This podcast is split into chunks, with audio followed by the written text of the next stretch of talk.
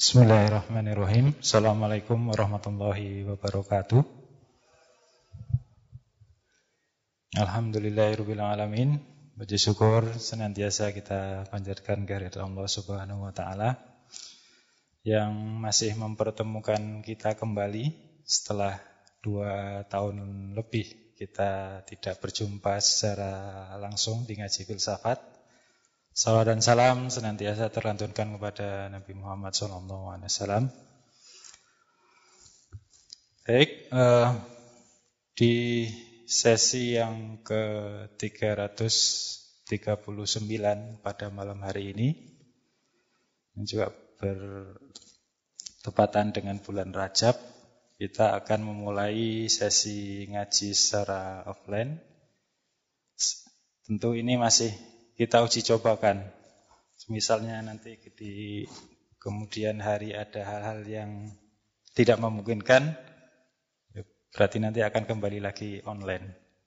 Tapi ya mudah-mudahan eh, ngaji seperti ini bisa terus berjalan dan kami minta juga kepada teman-teman sekalian untuk tetap uh, mematuhi protokol kesehatan. Uh, kenakan masker dan kami harap duduknya biar terlihat rapi bisa di depan garis berwarna hijau.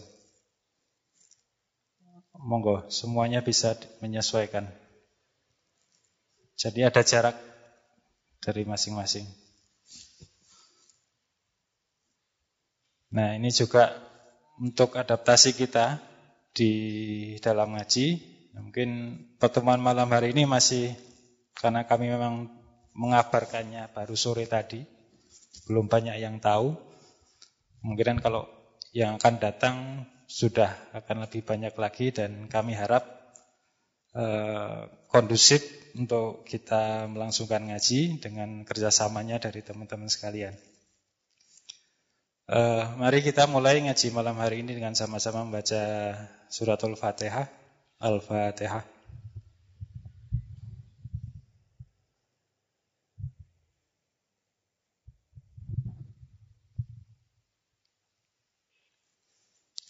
Ya, seperti ngaji yang lalu-lalu atau yang dua tahun yang lalu, kita ngajinya langsung dari nanti misalkan teman-teman dapat menikmati ulang di YouTube mungkin satu hari atau dua hari. Jadi kita tidak perlu repot-repot untuk menyaksikan live atau apa. Jadi biar sama-sama kita juga dari takmir juga bikin ngaji langsung. Monggo, waktu dan tempat kami persilakan kepada Pak Farudin Faiz.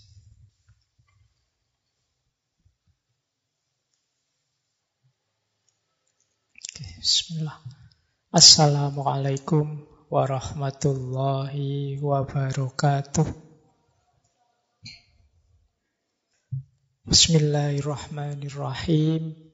Alhamdulillahi alamin. Wabihi nasta'inu ala umurid dunya waddin. Allahumma salli wa sallim wa barik ala habibina wa syafi'ina Sayyidina wa maulana Muhammadin wa ala alihi wa ashabihi wa man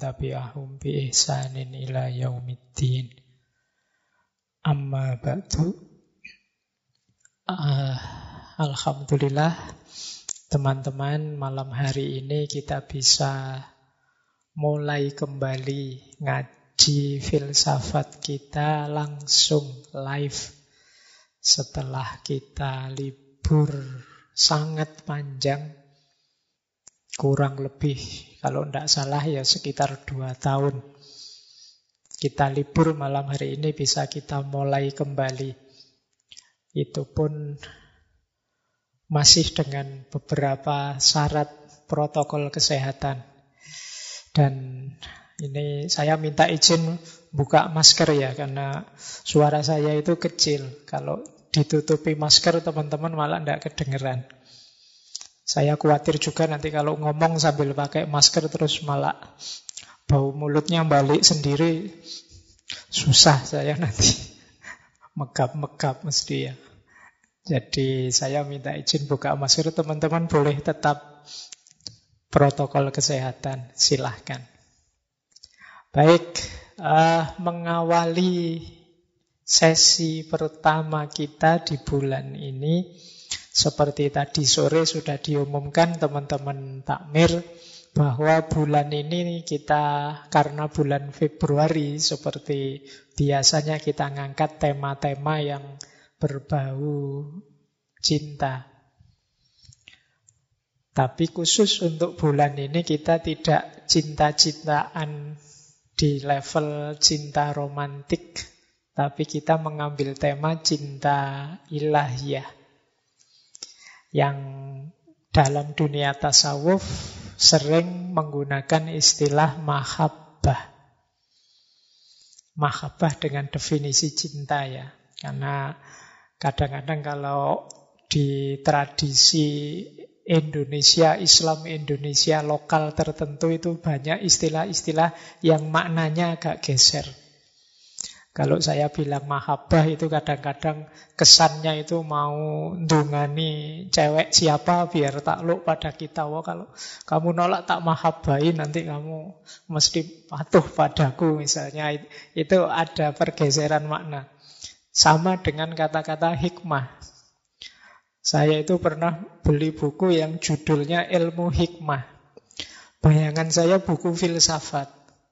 Tapi begitu dibuka isinya gimana caranya bisa kebal, tidak mempan dibacok, kemudian oh ternyata ada makna lain dari kata-kata hikmah itu kalau di Indonesia. Makanya teman-teman hati-hati. Sama-sama hikmah ternyata ya ada makna lain yang itu lebih ke arah kanuragan. Nah, mahabbah yang kita bahas malam hari ini, ini kalau dalam tasawuf ini di banyak sufi disebut satu akhwal. Jadi akhwal itu ya anugerah Allah yang dikaruniakan karena daya upaya kita yang ingin dekat, kita melakukan banyak hal untuk bisa dekat pada Allah. Nah, terus Allah memberikan beberapa anugerah, antara lain mahabbah. Baik, yo, kalau dunia tasawuf punya logika sendiri menyikapi yang kita kenal dengan cinta, yang konsepnya nanti agak beda dengan tradisi-tradisi psikologi atau tradisi filsafat eksistensial yang dulu juga pernah kita pakai untuk menjelaskan tentang cinta. Tema kita bulan ini mungkin dekat kalau kita dulu membahas misalnya Maulana Jalaluddin Rumi atau Robi'ah Al-Adawiyah atau Laila Majnun dan lain-lain. Yang ini menangkapnya memang tidak bisa hanya menggunakan rasio saja, kalkulasi hitam putih untung rugi. Jadi ini ada cara berpikir tersendiri dunia mahabbah ini. Nah satu bulan ini kita kaji gagasan-gagasan para aulia, para wali. Mumpung ini dekat-dekat bulan Ramadan, kita gali kira-kira seperti apa sih mahabbah itu menurut beliau-beliau. Ya tentu saja semampu kita ya. Karena ini temanya agak dalam di bulan ini jadi ya teman-teman jadi referensi ditangkap diambil yang cocok situasinya yang cocok dosisnya. Karena sering saya sampaikan wawasan ilmu itu seperti kita minum obat. Jadi kalau dosisnya tidak cocok atau situasinya tidak mendukung, itu ya manfaatnya jadi mengecil. Nah, ini sakit panas ya butuhnya obat panas. Kalau sakit flu butuhnya obat flu. Kalau Sakit darah tinggi ya butuhnya obat darah tinggi. Ini kan kesesuaian-kesesuaian. Nah, saya tidak menjamin yang saya sampaikan malam hari ini sudah cocok dengan situasi teman-teman semua, tapi paling tidak malam hari ini kita tahu bahwa di antara ideal-ideal hidup, di antara tujuan-tujuan dalam kita hidup beragama itu ada namanya mahabbah. Ya, paling tidak ini dijadikan, kita jadikan referensi, kita cari relevansinya untuk hidup kita. Tidak harus semua ditelan.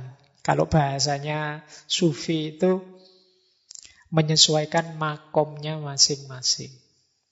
Jadi mungkin setiap kepala malam hari ini nanti menangkap yang saya sampaikan ini beda-beda. Sesuai levelnya sendiri-sendiri. Jadi ya tidak masalah, ya memang apa pun itu tidak hanya materi tasawuf, materi filsafat pun orang akan menangkap di levelnya sendiri-sendiri. Baik, bismillah kita mulai. Waktunya sudah hampir setengah jam kita pengantar. Uh, saya tidak akan menjelaskan detail tentang beliau Sultanul Aulia Syekh Abdul Qadir Al-Jailani. Teman-teman boleh, kalau yang ingin tahu serba sedikit, kalau yang di ngaji filsafat dulu pernah kita membahas uh, Sirrul Asror, yang di situ ada ibadah lahir, ibadah batin. Malam hari ini saya tidak mengulang tentang biografi dan lain-lain, kita langsung masuk ke materi karena materinya agak banyak. Kalau dulu kita banyak mengambil dari Sirrul Asror, malam hari ini saya mengambil dari kitabnya Syekh Abdul Qadir Jailani yang lain, yaitu Al-Fathur Rabbani wal Faidur Rahmani. Ini uh, meskipun kalau bahasa kampus malam hari ini kita hanya menukil saja.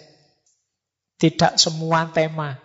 Kita ambil bagian-bagian yang membahas tentang mahabbatullah. Cinta ilahiyah atau divine love. Jadi ya mungkin nanti lain waktu kita angkat tema yang lain. Kalau di kampus ini mungkin semacam kajian yang tematik. Kita ambil satu tema, kita ambil satu tema. Nah, jadi saya kumpulkan hal-hal yang berhubungan dengan cinta ilahiyah, terus saya rangkai kembali. Jadi nyuwun sewu ini nanti ndak urut ya. Ndak kok yang saya sampaikan di awal itu di bagian depannya Fathur Robani, terus yang saya sampaikan belakangan ada di belakangnya ndak. Ada yang di belakang saya taruh di depan, di depan saya taruh di belakang dengan sekuen biar runtut. Karena kitab Fathur Robani ini isinya rangkaian ceramah, rangkaian nasihat dari Syekh Abdul Qadir Jailani. Nah, cuma kita ambil yang bagian cinta-cinta. Jadi dicomot yang bagian yang kita butuhkan. Yo kalau bahasa penelitian kita melakukan framing. Kita frame yang bagian mahabbah, bagian cinta. Baik, bismillah kita mulai teman-teman kajian kita. Meskipun protokol kesehatan ya tetap santai saja, jangan tegang. Ya koyo kalau tegang khawatir macam benda, dinikmati saja. Tetap boleh selonjor apalagi sekarang sudah jaraknya longgar kan. Cuma hati-hati nendang gelasnya temennya. Sekarang masih belum ada kopinya ya. Tidak kayak biasa nih. Baik, kita mulai. Bismillah. Saya awali dari sini. Banyak orang mungkin bertanya, mengapa sih relasi kita dengan Allah itu harusnya relasi cinta? Di berbagai kesempatan sering saya jelaskan yang namanya hubungan dengan apa pun itu yang selalu dianggap paling mulia. Paling tinggi levelnya itu selalu cinta. Saya sering menggambarkan dari sisi hierarki nilai sesuatu, itu kan ada yang paling rendah itu orang yang tidak mau berhubungan sama sekali. Di atas itu orang yang mau berhubungan karena dorongan kewajiban-kewajiban. Jadi saya diperintah oleh dosenku ini mau kenapa diwajibkan begitu. Karena saya mahasiswa, saya wajib patuh pada dosenku. Nah ini level kewajiban. Saya diperintah orang tua mau, kenapa kewajiban saya? Nah, ini naik satu level. Ada lagi satu level lebih tinggi di atas kewajiban yaitu kebutuhan. Kalau kebutuhan itu kita tahu untungnya. Saya patuh pada orang tua karena kalau saya tidak patuh nanti sangunya mandek transferannya macet bahaya ini. Aku butuh ini transferan dengan orang tuaku. Kalau tidak dapat ini tidak bisa hidup aku. Ah, ini level kebutuhan. Wah, ini diperintah pimpinanku harus patuh ini. Kalau tidak patuh dipecat gawat aku. Ah, ini relasinya relasi kebutuhan. Ada pamrihnya. Relasi yang pamrih ini biasanya kalau pamrihnya hilang atau menyusut atau tidak ada ya kita biasanya sudah tidak terlalu patuh lagi, pinginnya bubar saja, tidak usah ada relasi. Karena pamrih kita sudah hilang. Kadang-kadang kan ada orang itu sama Allah relasinya kebutuhan. Terus dibilangin kalau kamu rajin baca doa ini 40 hari, wah kamu tiba-tiba akan dapat rezeki, keinginanmu mesti terpenuhi. Wah, terus kita rajin wirid selama 40 hari, hari ke-40 kita ngitung. Ini keinginanku terpenuhi apa enggak ya? Ah, ternyata enggak.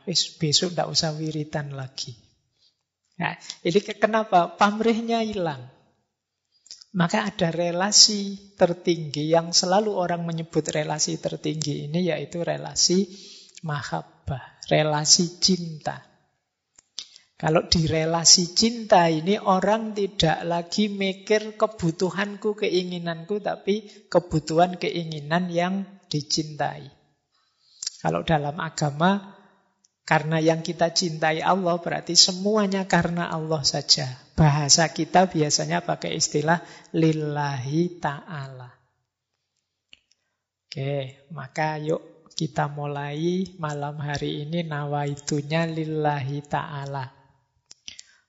Bukan karena macam-macam, wis. Bukan karena kangen ngaji, bu, ketemu saya, bukan karena dan segala alasan yang lain, wis. Lillahi ta'ala. Baik. Nah, mengapa sih kita harus mencintai Allah?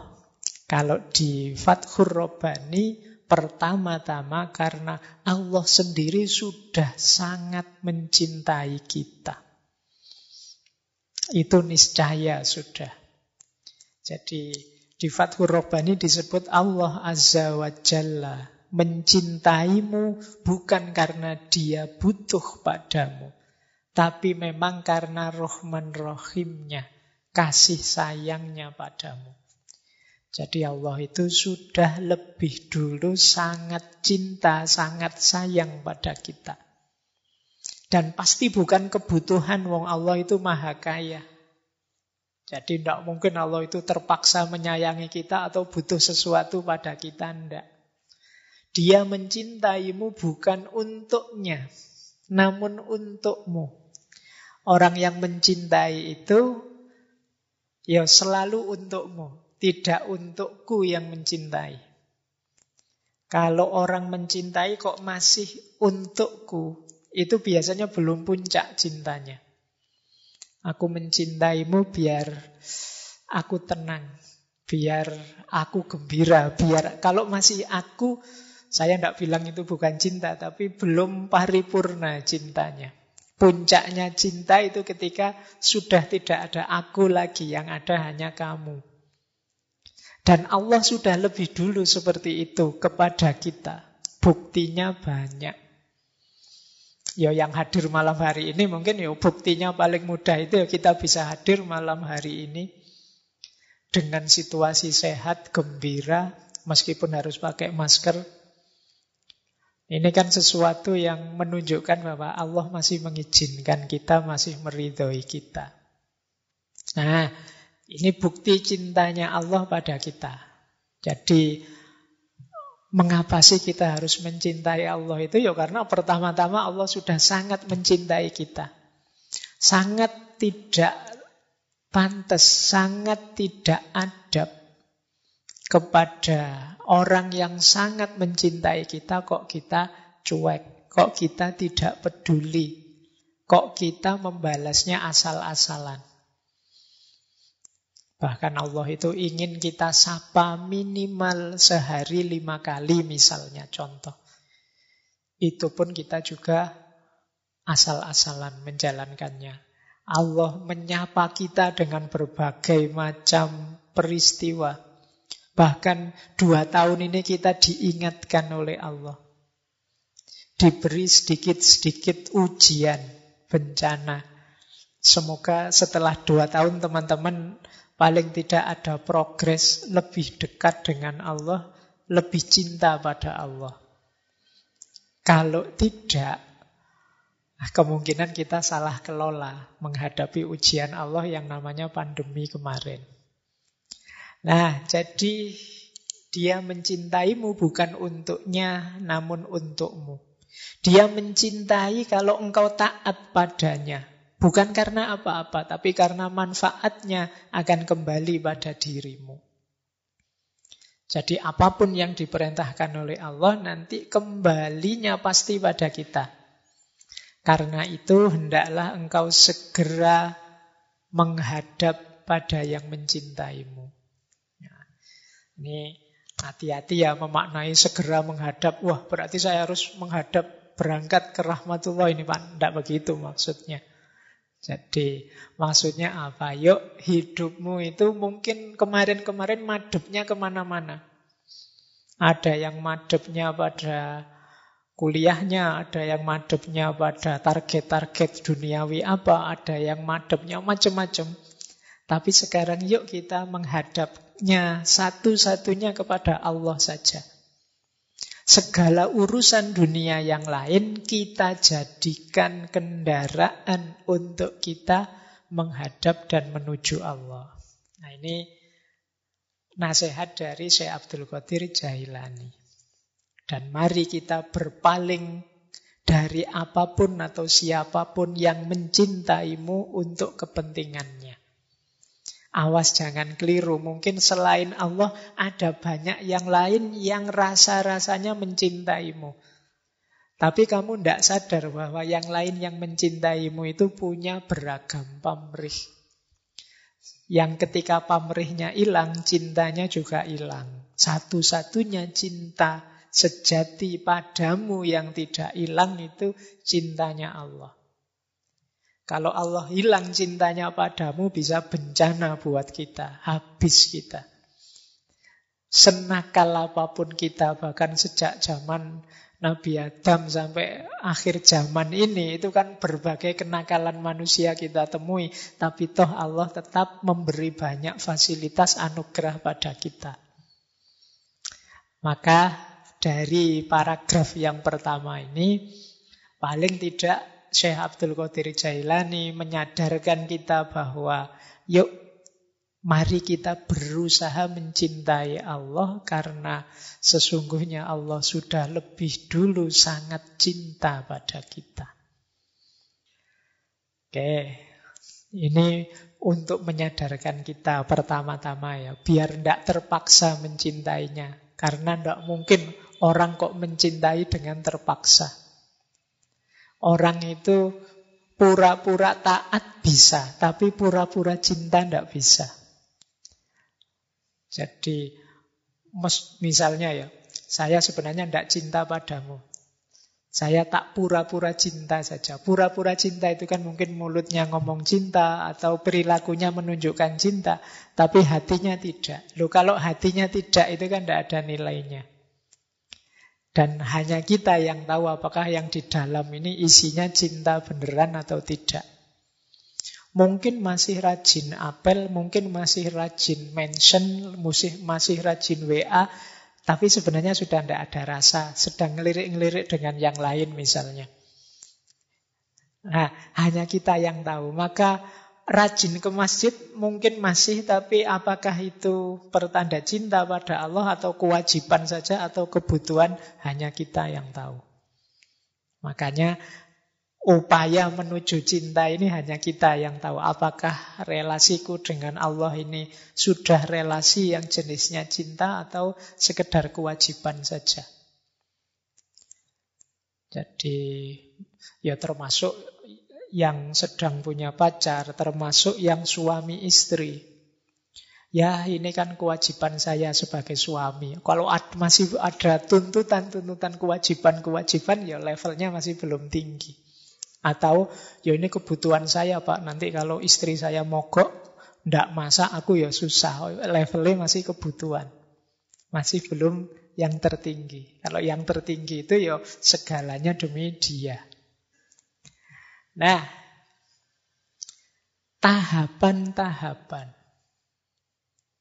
Kalau tadi kita sudah diyakinkan menuju relasi terbaik yang namanya cinta, tangga-tangganya harus kita lewati.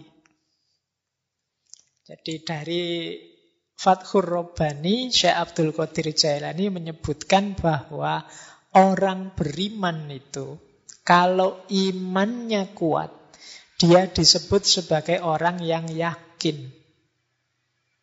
Kalau yakinnya kuat, dia disebut sebagai orang yang arif. Kalau kemakrifatan, kearifannya kuat, dia disebut orang yang alim. Dan kalau ilmunya tambah luas, tambah luas, tambah kuat, maka dia akan sampai pada terminal cinta. Kalau cinta ini tambah dalam, tambah dalam, dia menjelma jadi seorang pecinta. Jadi kalau ilmunya kuat, dia sampai pada titik cinta. Cinta tambah kuat, dia jadi sang pecinta. Seorang asyik. Kalau mahabbah itu jenis rasanya, kalau asyik ini orangnya. Orang yang mencintai. Jadi ini ternyata ada titik-titik tahap-tahap yang perlu kita daki. Yang pertama tetap iman. Iman itu percaya. Percaya ini kalau tambah mantep, tambah mantep namanya yakin. Kan ada orang itu percaya sih tapi belum terlalu yakin. Aku percaya kamu tidak akan ngelirik yang lain. Tapi tidak yakin juga sih kalau ada yang lebih cakep mungkin kamu juga masih lirak-lirik. Nah, ini namanya belum yakin. Kalau yakin itu sudah ndak nawar lagi sudah. Ya wis pokoknya apa pun yang terjadi aku percaya. Ini namanya yakin. Nah, yakin ini membuat orang arif. Kalau yakinnya pada Allah itu dia akan terbuka hijab. Terbuka hijab itu terbuka kesadarannya betapa nilainya Allah, betapa penting posisinya Allah dalam hidup ini. Ini namanya orang arif. Terbuka sekarang rahasia. Dalam tasawuf kadang disebut makrifat. Semakin dalam makrifat, nanti dia jadi alim. Tahu tentang Allah akan memicu pengetahuan tentang banyak hal yang lain. Tentang dunia ini, tentang syariatnya, tentang manusia. Semakin luas pengetahuan kita tentang segala sesuatu, maka akan muncul rasa cinta kita pada Allah. Jadi ilmu kita tambah tentang hakikat hidup ini, tambah sadar kita betapa maha kuasanya Allah, betapa luar biasanya Allah, betapa Allah ini sesuatu yang jadi penentu segalanya, maka akan muncul rasa ketergantungan. Di situ dimulai rasa cinta kita kepada Allah. Kita menjelma jadi sosok yang kalau dalam bahasa Arab namanya asyik. Asyik itu tidak sekedar tahu, tapi bisa menikmati. Nah, orang yang mencintai Allah itu berarti orang yang bisa menikmati Allah menikmati hadirnya Allah, menikmati kekuasaannya Allah, menikmati segala skenario Allah yang ditetapkan untuk hidup kita. Nah, inilah tahapan-tahapannya yang harus kita lewati Nah, kalau kita sudah jadi asyik orang yang sudah bisa menikmati Allah, itulah kata Syekh Abdul Qadir Jailani, kita ini orang yang cukup, orang yang dekat, dan orang yang bahagia. Orang yang cukup berarti kita tidak akan butuh lagi apa pun yang lain, cukup Allah saja. Orang yang dekat itu berarti orang yang memang senantiasa sadar hadirnya Allah dalam hidupnya. Dan orang yang bahagia, orang yang bahagia itu berarti orang yang saya bilang tadi bisa menikmati, gembira terus. Nah, ini setelah melalui tahapan-tahapan tadi, iman, yakin, arif, alim, mahabbah, dan asyik. Nah, ini ya kalau level kita itu mungkin kita sekarang sedang meniti jalan ilmu untuk memperkuat iman dan keyakinan. Pada saatnya kalau keyakinan-keyakinan kita tambah, insya Allah rasa cinta pada Allah itu akan muncul dari kesadaran kita, dari kearifan kita, pengetahuan kita tentang Allah. Maka penting teman-teman kita belajar terus itu dalam rangka apa? Biar sadar betapa maha kuasanya Allah. Ilmu apa pun, jadi semakin nambah ilmu, semakin kita sadar betapa luar biasanya Allah yang menakdir segalanya, memastikan segalanya di alam semesta ini. Loh itu kan, orang itu kan kalau sudah wow, kalau bahasa Arabnya takjub, itu kan lebih mudah jatuh cinta. Jadi makanya kan ada istilah cinta dalam pandangan pertama itu biasanya karena ada takjubnya. Jadi saya yakin yang sekarang punya pasangan, entah sudah resmi atau belum, itu pasti diawali dari wow. Meskipun ada yang wow-nya telat. Jadi ya wow-nya telat itu kan ya sudah akrab lama baru sadar atau kalau kamu itu menarik. Itu kan wow-nya telat. Nah, kemungkinan kasus kita, itu kalau disebut kasus ya, kasus kita dengan Allah itu mungkin begitu, wow-nya telat.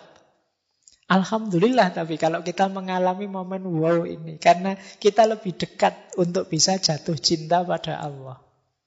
Jadi ini tahapan-tahapan untuk menuju mahabbah dan nanti manfaatnya banyak misalnya si Abdul Qadir Jailani menunjukkan nanti kalau kita sudah jadi orang yang cukup, yang dekat, yang bahagia Allah akan menampakkan rahasia hikmahnya, ilmunya, takdirnya, keinginannya, perkaranya, kekuasaannya, dan segala sesuatu.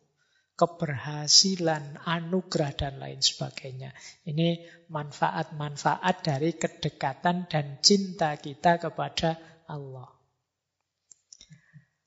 Baik, lanjut. Letaknya di mana? Kalau ini kita sudah hafal ya sejak di berbagai sesi. Letaknya mahabbah, cinta itu ada dalam hati. Jadi semua obat, kata Syekh Abdul Qadir Jailani, terletak dalam penyerahan diri di hadapan Allah. Memutus kausalitas, mengosongkan diri dari Tuhan-Tuhan selain Tuhan Al-Haq. Terapi yang manjur terletak dalam pengesaan Allah menurut hati, bukan lesan. Tauhid dan zuhud, keduanya tidak ada dalam tubuh atau lesan. Tauhid terletak dalam hati, zuhud dalam hati, makrifat dalam hati, takwa dalam hati, pengetahuan tentang Allah di hati, cinta Allah dalam hati, dekat dengannya juga dalam hati. Jadi perangkat-perangkat keutamaan, perangkat-perangkat kemuliaan hidup itu sebagian besar adanya dalam hati. Ini di beberapa sesi sering kita jelaskan. Lah terus akal di mana, Pak? Akal itu pasukan yang sangat kuat. Rasio itu kalau bahasanya Imam Ghazali panglima perang. Dialah nanti yang memberdayakan segala yang ada di hati tadi. Cinta itu ada di hati. Bagaimana kita mengelola cinta, bagaimana kita memanifestasikan cinta dalam hidup kita, itu akal kita sangat diperlukan. Karena kalau tidak, mungkin jangan-jangan mau kita membahagiakan yang kita cintai, hasilnya malah menyusahkan yang kita cintai. Di situ gunanya akal. Jadi makanya sering saya ditanya, Pak kalau orang sudah jatuh cinta lupa segalanya itu kan boleh-boleh saja Pak melakukan hal-hal yang tidak masuk akal. Tidak. Jadi mencintai, jatuh cinta itu satu hal bagaimana kita menjalankan, mewujudkan ideal-ideal cinta itu hal yang lain. Maka teman-teman juga harus pinter melakukan manajemen cinta. Kalau bahasanya Erich Fromm dulu namanya seni mencintai. Seni mencintai ya, bukan seni bercinta ya. Karena kalau bahasa Indonesia seni bercinta itu maksudnya beda. Seni mencintai. Bagaimana mencintai yang bertanggung jawab. Bagaimana mencintai yang tidak merusak. Baik yang dicintai maupun kita yang mencintai. Mengapa kok kita yang mencintai jangan rusak? Lah kalau kita rusak nanti yang mencintai siapa? Yang menghidupkan cinta siapa? Baik, jadi letaknya mahabbah ada di dalam hati. Berarti apa? Kalau hati rusak, hati gelap, hati salah orientasi, ya segala kemuliaan tadi bisa rusak, bisa gelap, bisa salah orientasi termasuk cinta. Jadi ada orang yang jatuh cinta melakukan banyak perbuatan yang akhirnya malah menghancurkan nilai cinta itu sendiri. Pasti bukan cintanya yang salah, tapi hatimu yang gelap. Kamu kehilangan orientasi, kehilangan kiblat sehingga cinta itu kamu jalankan dengan cara yang negatif. Akhirnya sesuatu yang mulia jadi rusak. Sering saya jelaskan ya, kalau ada air bersih atau ada susu yang bersih dimasukkan dalam wadah yang kotor beracun, itu yang terjadi adalah susunya jadi susu beracun, bukan wadah bersusu. Kebalik. Jadi kalau ada wadah yang kotor dan beracun diberi susu yang bersih, pasti susunya jadi kotor. Hati kita juga begitu, dia tempat bersemayamnya cinta. Kalau hatinya rusak, kotor, keruh, beracun, diisi cinta yang mulia, yang suci, hasilnya kayak susu tadi. Susunya bisa jadi beracun. Itu yang membuat kadang-kadang orang salah paham cinta itu menyengsarakan. Cinta itu menyakitkan. Cinta itu, ya mungkin cinta itu menyakitkan karena mungkin kemarin hatimu isinya banyak pamrih-pamrih kotor duniawi misalnya. Masuk Pak, saya sakit sekali Pak. Saya pacaran itu berapa tahun. Pegang tangan aja belum dapat misalnya. Pikiranmu ke situ terus. Akhirnya kamu sakit sendiri, salahmu dewe, targetmu ke sana. Nah mungkin sama Allah juga begitu. Saya itu sebenarnya ya ingin dekat cinta sama Allah. Tapi saya berdoa tidak dikasih-kasih Pak.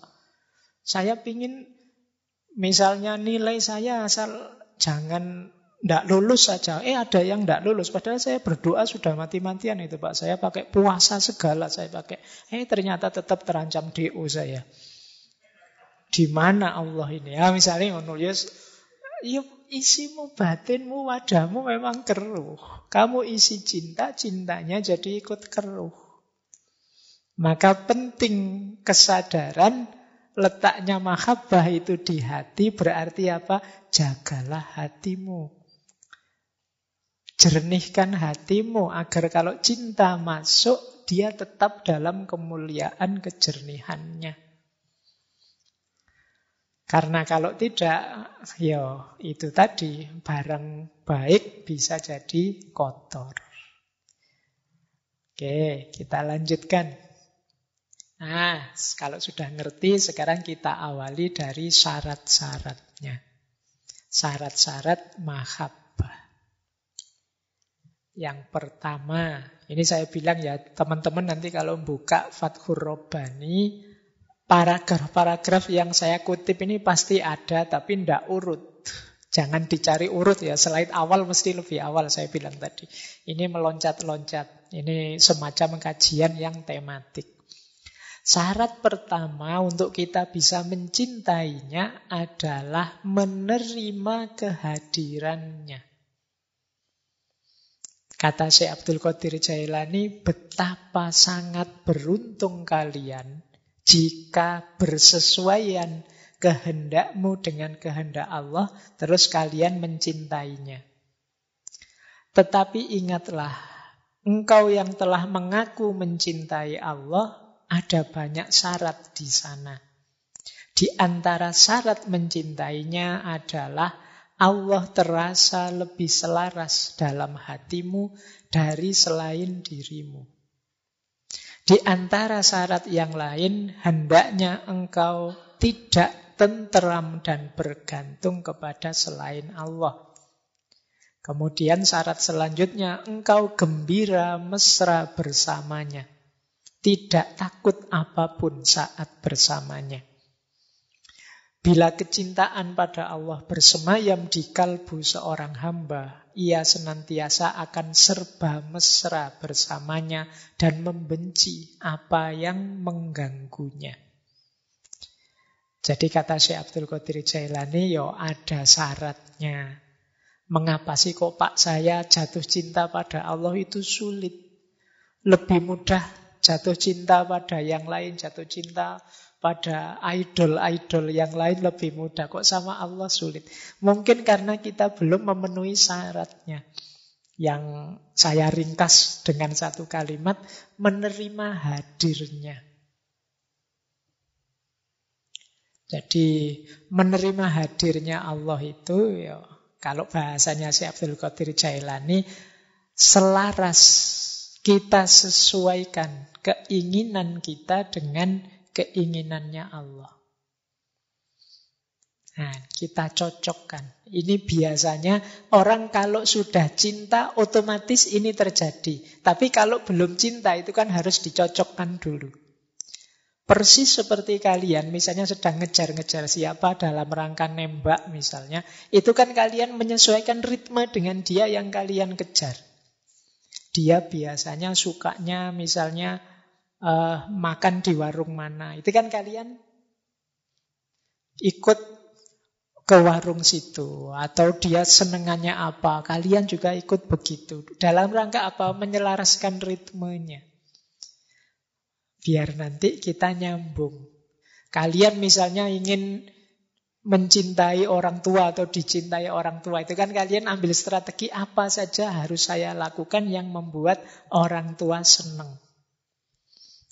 Nah, itu namanya menyelaraskan. Nah, pada Allah juga begitu. Yuk kita selaraskan bahwa keinginannya Allah itulah keinginanku. Awalnya agak maksa memang karena kita belum ada di level cinta, kita masih ada di level kewajiban dan kebutuhan. Tapi ayo kita terima hadirnya Allah dalam berbagai versinya, dalam berbagai versi dalam tanda petik melalui syariatnya, melalui alam semesta ini dengan menghidupkan kehendak-kehendaknya dan lain sebagainya. Jadi syarat pertama itu. Syarat kedua adalah kita tidak merasa tentram atau tergantung pada yang selain Allah. Ini syarat kedua. Pokoknya segalanya Allah saja. Kehilangan yang bukan Allah tidak masalah. Jangan sampai kehilangan Allah. Nah ini namanya kita tidak bergantung pada yang selain Allah. Kok terasa bahwa saya ini ketergantungan pada yang bukan Allah. Ini kita merasa tidak nyaman. Tidak tentram aku. Kok aku ketergantungan pada uang ya? Kok aku ketergantungan pada HP ya? Kok aku ketergantungan pada apa pun itu yang bukan Allah? Kata Syekh Abdul Qadir Jailani, ya ini akan sulit membuat kita jatuh cinta pada Allah. Satu-satunya ketergantungan harusnya ya Allah saja. Jadi ketergantungan itu kan rasa tidak bisa lepas. Kan hari ini kita banyak secara tidak sengaja menampilkan ketergantungan kita. Wah saya kalau tidak ada HP tidak bisa Pak. Itu ketergantungan. Saya kalau tidak ada laptop tidak bisa Pak. Itu ketergantungan. Saya Pak kalau tidak ada listrik, wah mending tidak usah hidup saja Pak misalnya. Listriknya maksudnya. Masuk kamu tidak ada listrik mau bunuh diri. Tapi kan rasanya gelap itu. Kayak kiamat kita. Waduh listrik kok mati ya. Ketergantungan. Padahal zaman dulu tidak ada listrik. Simba-simba kita juga masih bisa seneng-seneng gembira. Mungkin lebih gembira dari kita sekarang. Tapi sekarang kita ketergantungan pada listrik. Ketergantungan pada HP. Zaman saya masih ngalami tidak ada HP. Masih ngalami telepon. Saya masih ngalami telepon itu saja barang mewah yang luar biasa. Tidak semua orang punya. Dan teknologi berkembang begitu pesatnya. Di titik kita hari ini ketergantungan dengan telepon genggam. HP itu pun harus cerdas. Kita namai smartphone. Itu pun sehingga kadang-kadang smartphone-nya lebih cerdas dari orangnya. Kualitasnya HP kita itu kan berkali lipat dari kita. Kita kalah cerdas, kita kalah soleh. HP kita sering ngaji, kita tidak pernah ngaji. Iya kan? HP kita kalau adzan mengingatkan, Allah. Kamu tidak pernah ingat dengan waktu sholat. Dan lain sebagainya. Ini contoh ketergantungan-ketergantungan. Maka syaratnya jangan ketergantungan selain Allah.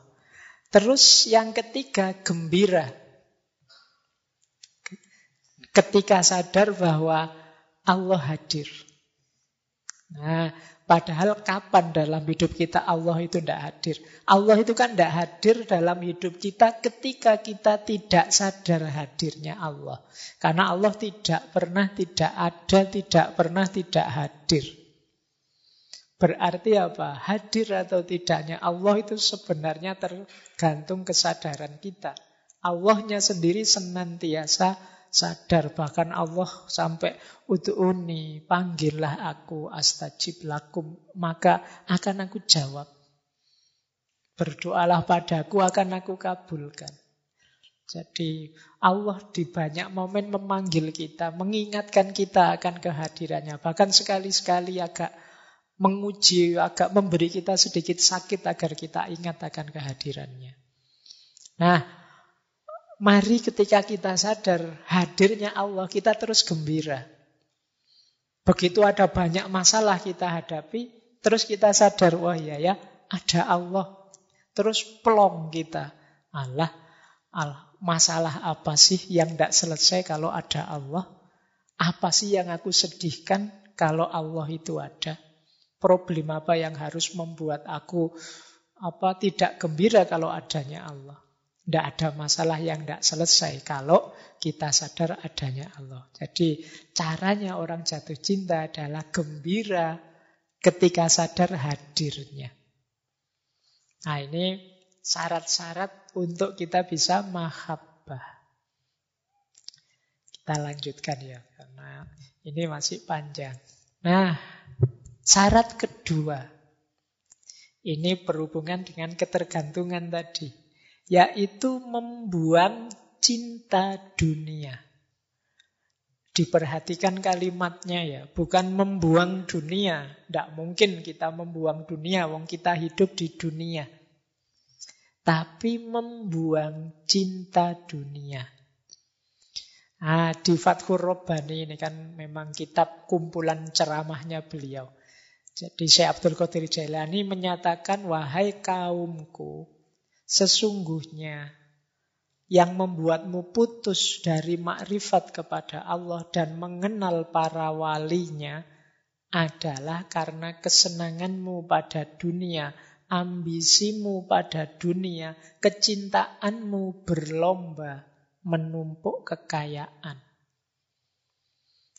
Ya, orang yang cinta pada dunia biasanya terus berambisi pada dunia, terus dia berlomba-lomba menumpuk dunia. Yang itu kan kalau di Al-Quran disindir al-hakumut takasur. Jadi menumpuk harta kekayaan dunia itu seperti orang yang haus dan minum terus-menerus dan hausnya tidak hilang.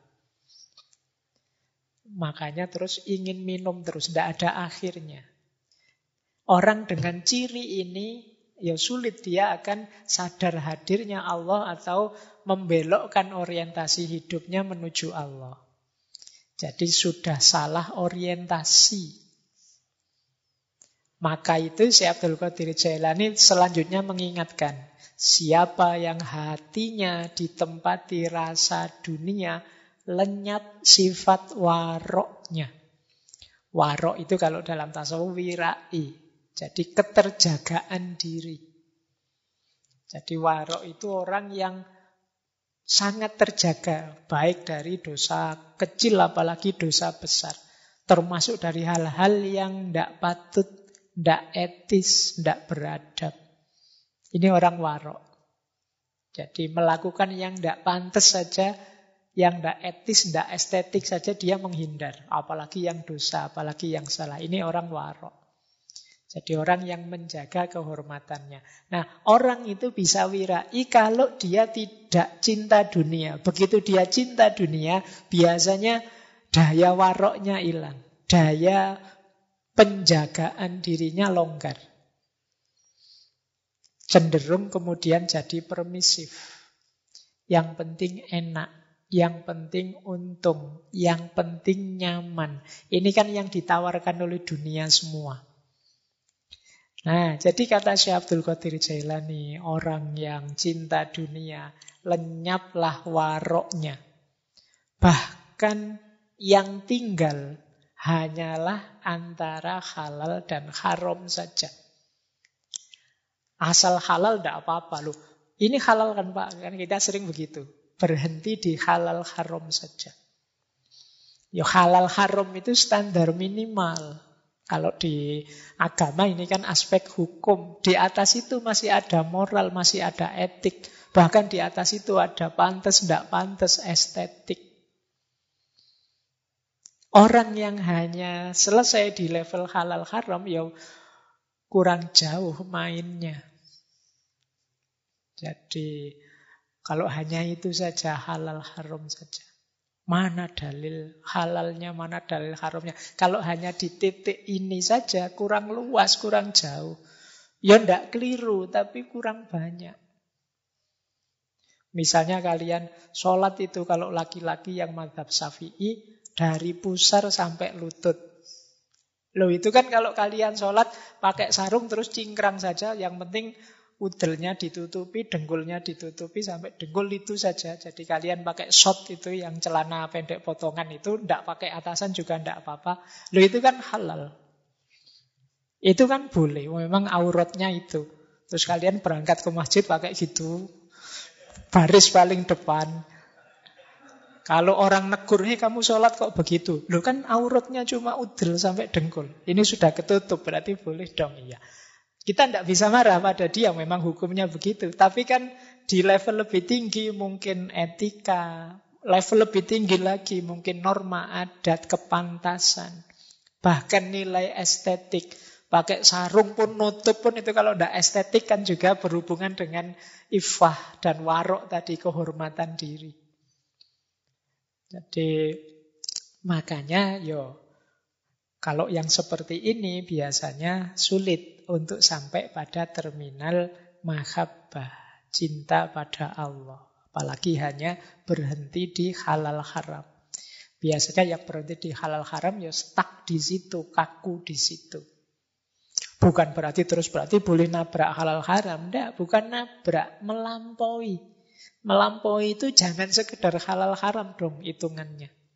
Harus lebih panjang dari itu. Nah ini cara memahaminya seperti itu yang disampaikan si Abdul Qadir Jailani ini.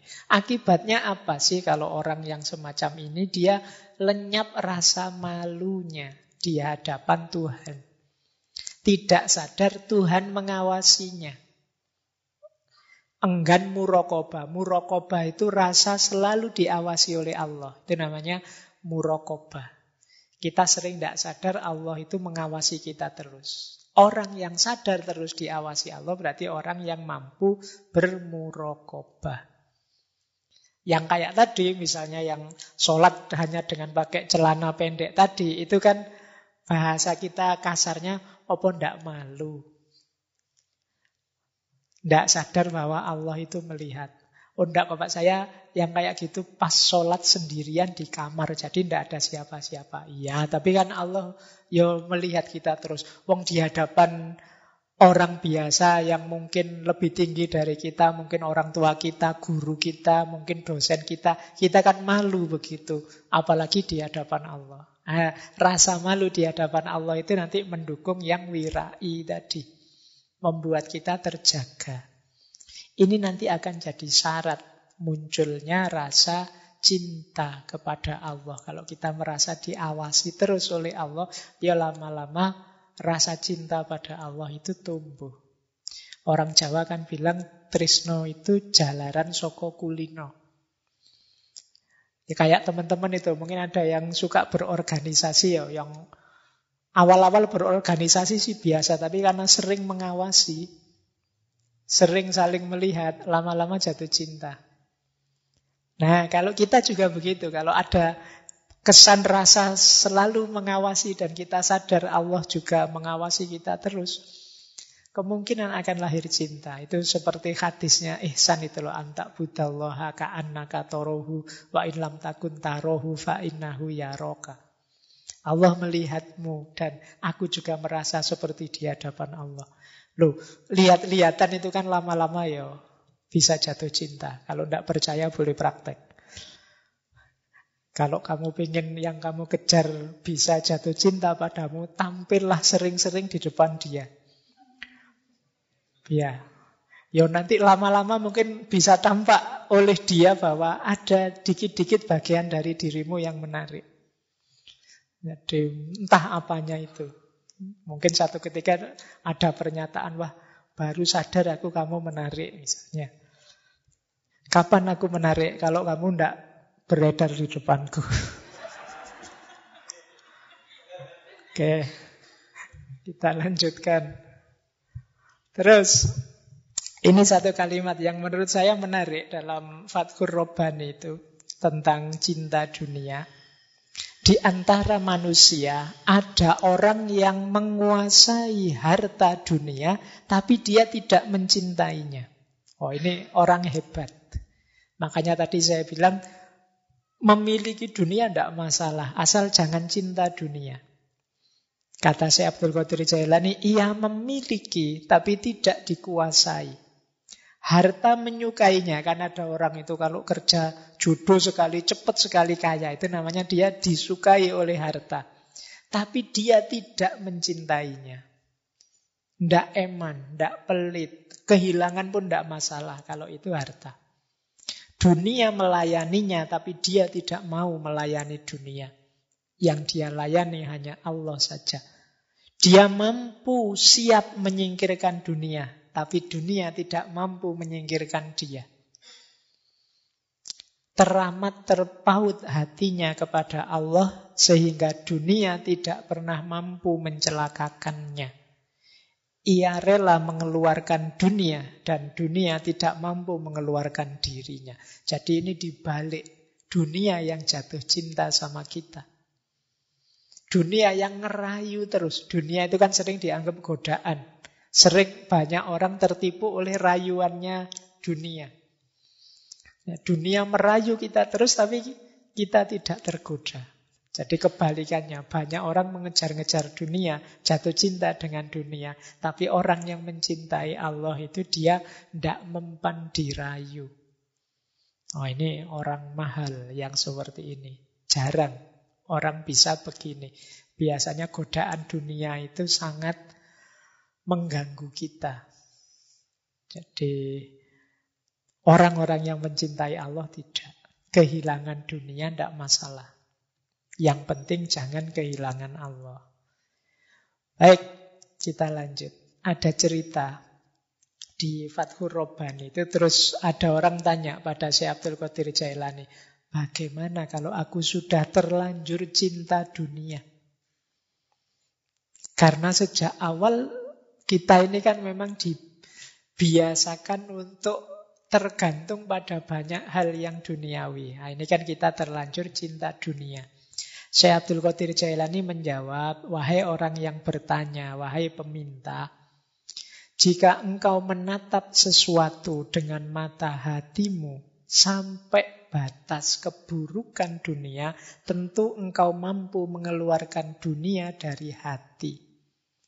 Tetapi jika engkau menatap dunia hanya menggunakan mata kepala, tentu tertipu oleh warna-warni yang menghias keburukannya.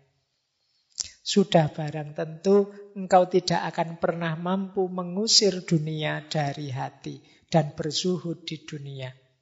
Padahal dia membunuhmu seperti para pembunuh.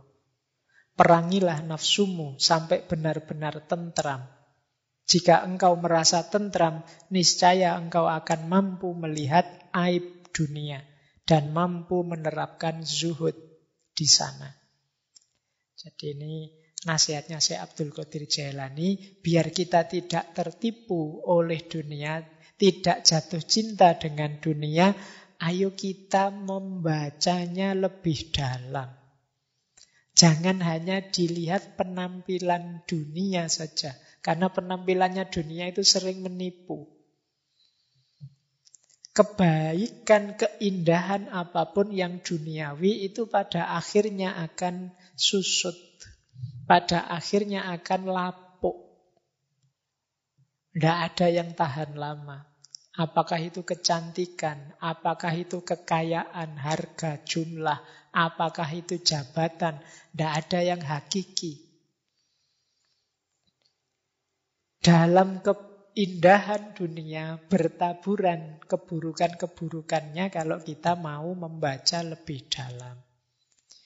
Nah, kebalikannya tadi ya, kalau kita sering ketemu terus jatuh cinta karena melihat keistimewaannya. Khusus untuk dunia, justru carilah sudut-sudut negatifnya yang membuat kita tidak jatuh cinta pada dunia.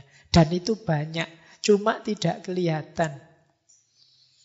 Kita sering tertipu oleh tampilannya. Yang membuat kita terlena, membuat kita nyaman, membuat kita tertipu. Nah, jadi ya ini oh, tips dari Syekh Abdul Qadir Jailani ini. Enak ya kalau saya ceramahkan begini, cuma kalau dijalankan ya wallahu a'lam. Lancar ngomongnya, menjalankannya itu puyeng. Jadi yang penting itu deh, dijaga. Ayo latihan tidak jatuh cinta dengan dunia. Paling tidak begini, seandainya kita lepas hal apa pun dari dunia, jangan kita putus asa sampai segitunya. Seandainya kita menginginkan sesuatu yang duniawi, jangan sampai kita begitu ambisinya. Itu saja dulu sudah luar biasa karena orang itu punya kecenderungan kalau bercita-cita sesuatu yang duniawi itu seolah-olah kalau itu diperoleh terus hidup kita pasti beres. Padahal manusia itu keinginannya tidak pernah ada kata berhenti. Ya seperti al-hakumutakasur tadi. Ya kayak teman-teman yang sekarang jatuh cinta dengan siapa, dikejar sampai mati-matian. Percayalah nanti kalau sudah nembak diterima terus jadi. Itu rasanya sudah berbeda daripada waktu ngejar. Yang pengalaman mesti ngerti ya. Yang belum pengalaman agak sulit membayangkannya. Yang belum pengalaman itu masih berpikirnya pokoknya Pak kalau tidak dia mending aku mati saja. Kalau tidak dia mending mesti masih begitu. Tidak sadar bahwa kalau target-target duniawi itu tidak ada yang sempurna. Dia fana, dia pasti lapuk, layu, hancur di level apa pun. Termasuk rasa cinta yang duniawi. Pasti akan semakin menyusut. Beda dengan cinta kita kepada Allah. Nah, tadi sudah syarat-syaratnya, sekarang sifat-sifatnya. Orang yang mencintai menurut Syekh Abdul Qadir Jailani ada beberapa karakter. Kalau teman-teman ingin tahu saya ini sudah cinta apa belum, yang pertama ciri paling mudah adalah selalu ingin dekat, selalu ingin bersama. Kata Syekh Abdul Qadir Jailani, jika engkau masih takut dan berharap pada manusia, maka dia menjadi Tuhanmu. mempertuhankan manusia. Jika engkau masih menghadapkan hatimu pada dunia, maka engkau adalah budak dunia dan dunia menjadi Tuhanmu. Padahal baik manusia atau dunia yang kamu cintai itu tidak abadi. Tidak ada cinta yang abadi kecuali cinta hamba pada Allah. Seorang pecinta tidak akan meninggalkan kekasihnya, baik saat suka maupun saat menderita. Orang yang mencintai itu tidak lari dari yang mencintai saat sulit. Apalagi saat bahagia. Selalu pokoknya ingin dekat terus. Dalam suka dan duka. Kayak di lagu-lagu itu loh. Meskipun dalam kenyataannya kan sulit. Biasanya kita manusia itu cenderung nyari enak, nyari nyaman. Begitu enak iya sih. Ayo bersama-sama. Tapi begitu ndak enak terus ingin menarik diri. Nah, ini sebenarnya belum cinta yang sejati. Masih ada kalkulasi untung rugi. Masih nilainya di level kebutuhan tadi belum cinta. Kalau itu cinta, ya memang susah senang bersama. Meskipun ya manusia hari ini kan cenderung apatis. Kalau saya ngomong cintailah kekasihmu dengan susah senang selalu bersama. Itu kan kita terus agak sinis gimana gitu. Ah itu lagu pak. Ah itu kan kita begitu. Kita tidak percaya lagi dengan yang begitu-begitu hari ini. Padahal ya memang parameternya kesejatian itu di situ. Jadi Ya kecuali memang hari ini mental kita sebagian besar kan memang mental dagang. Kita mau ya kalau menguntungkan kita, kalau tidak ya enggak. Nah, ini cirinya berarti apa? Itu sudah cinta beneran kalau senang susah, ayo. Yang penting kita dekat terus. Makanya kata Syekh Abdul Qadir Jailani ya seperti tadi, susah senang bersama. Yang kedua, sifatnya pecinta adalah tanpa syarat. Kata saya Abdul Qadir Jalani, wahai para pendusta, engkau mencintai Allah ketika mendapat nikmat. Tetapi ketika mendapat bencana, engkau lari dari Allah, seakan-akan putus cinta dengan Allah. Seorang hamba diukur dengan ujian. Manakala tetap teguh engkau bersama Allah, dalam musibah bencana berarti engkau memang mencintai Allah. Jika engkau berubah, sungguh engkau seorang pembohong.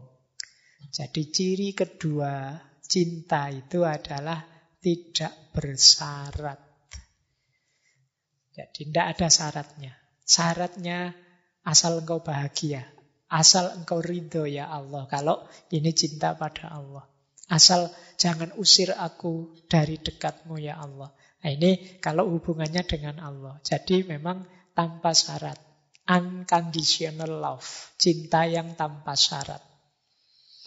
Itu yang cinta yang sejati. Termasuk pada Allah. Jadi kalau masih ada jika, kalau, dengan syarat. Aku mencintaimu asalkan kamu mau ini ya. Asalkan kamu mau itu ya. Ini masih belum sejati.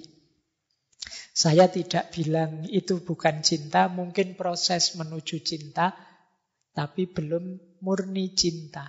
Masih ada perhitungan untung rugi. Biasanya kalau tidak beranjak dari perhitungan untung rugi ini, kalau dia merasa tidak untung lagi di situ, ya dia menarik diri.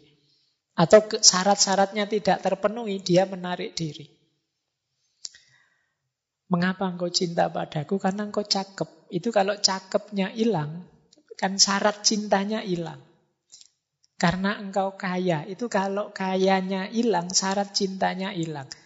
Berarti ya cintanya ikut hilang. Tidak tanpa syarat. Kepada Allah juga begitu. Saya mau dekat cinta sama Allah. Biar apa? Biar kalau saya ingin apa-apa terkabul semua. Bayangkan kalau saya minta ini terpenuhi, minta itu terpenuhi. Asik sekali. Jadi Allah itu kita posisikan kayak lampunya Aladin.